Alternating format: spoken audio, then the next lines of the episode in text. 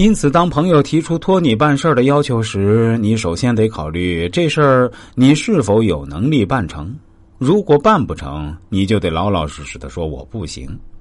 这时，如果脸皮厚不下来，随便夸下海口，或碍于情面不好意思拒绝，都是于事无补的。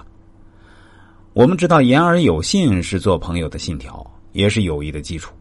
明明办不成的事儿，却承诺下来，到时候不仅令人失望。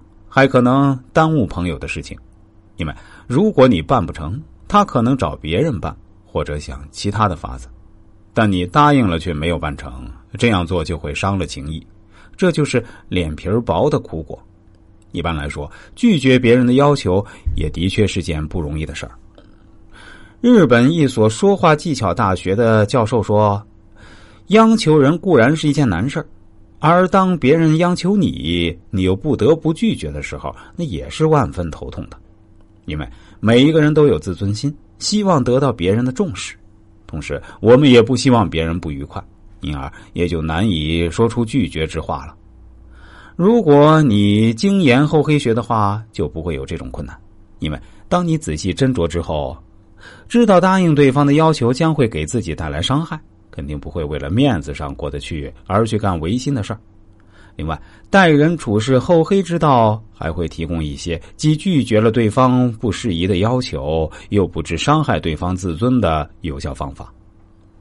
比柔中带刚，有些请求有明显的荒谬性，但即使这样的话，拒绝的形式也要力求婉转。拒绝的意向要表示的坚定明确。不要让对方抱有丝毫不切实际的希望。当老师的人每学期期末考试前，都如同过关一样难熬。原因是很多学生以各种借口或方式来打听考题，希望老师高抬贵手，这是原则问题，是绝对不能答应的。千万不能说“我们商量一下再说”，到时候看看再说，这样模棱两可的话。每逢遇到这种情况，富有经验的老师总是这么说：“我也当过学生，当学生的怕考试，古今中外莫不如此。因此，同学们的心情我完全可以理解。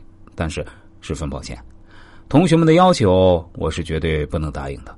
如果在复习中有什么疑难问题，我倒是十分乐意和同学们一起研究解决。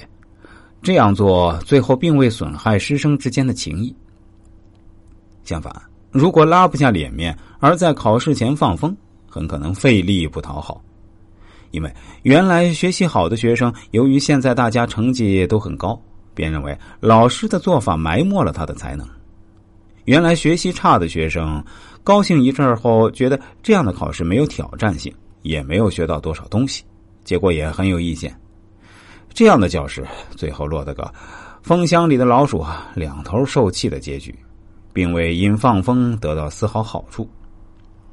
第二，彬彬有礼，拒绝人的时候，应该努力以一种平静而庄重的神情讲话。